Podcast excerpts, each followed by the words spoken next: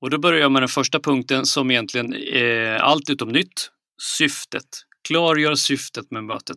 Varför ses vi och vad är målet med att vi ses? Vad är det vi vill ha ut av alltihopa? Sen kommer alla de som jag kan tycka är lite grann hygienfaktor. Placeringen av mikrofonen och dig i bild och i rummet. Eh, välj ett rum som är ljust. Sätt dig inte så att du får ett motljus och hela skärmen blir svart. Förbered dig inför mötet och lyssna mer än vad du pratar själv. Prata inte i munnen på varandra.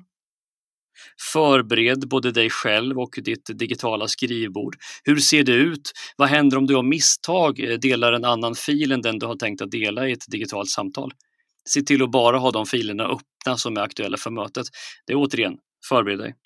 Eh, stå gärna upp om det går i ett sånt här digitalt samtal. Le lite grann när du pratar så låter det definitivt mycket trevligare. Och så det lilla rummet förstås, eh, det är bra.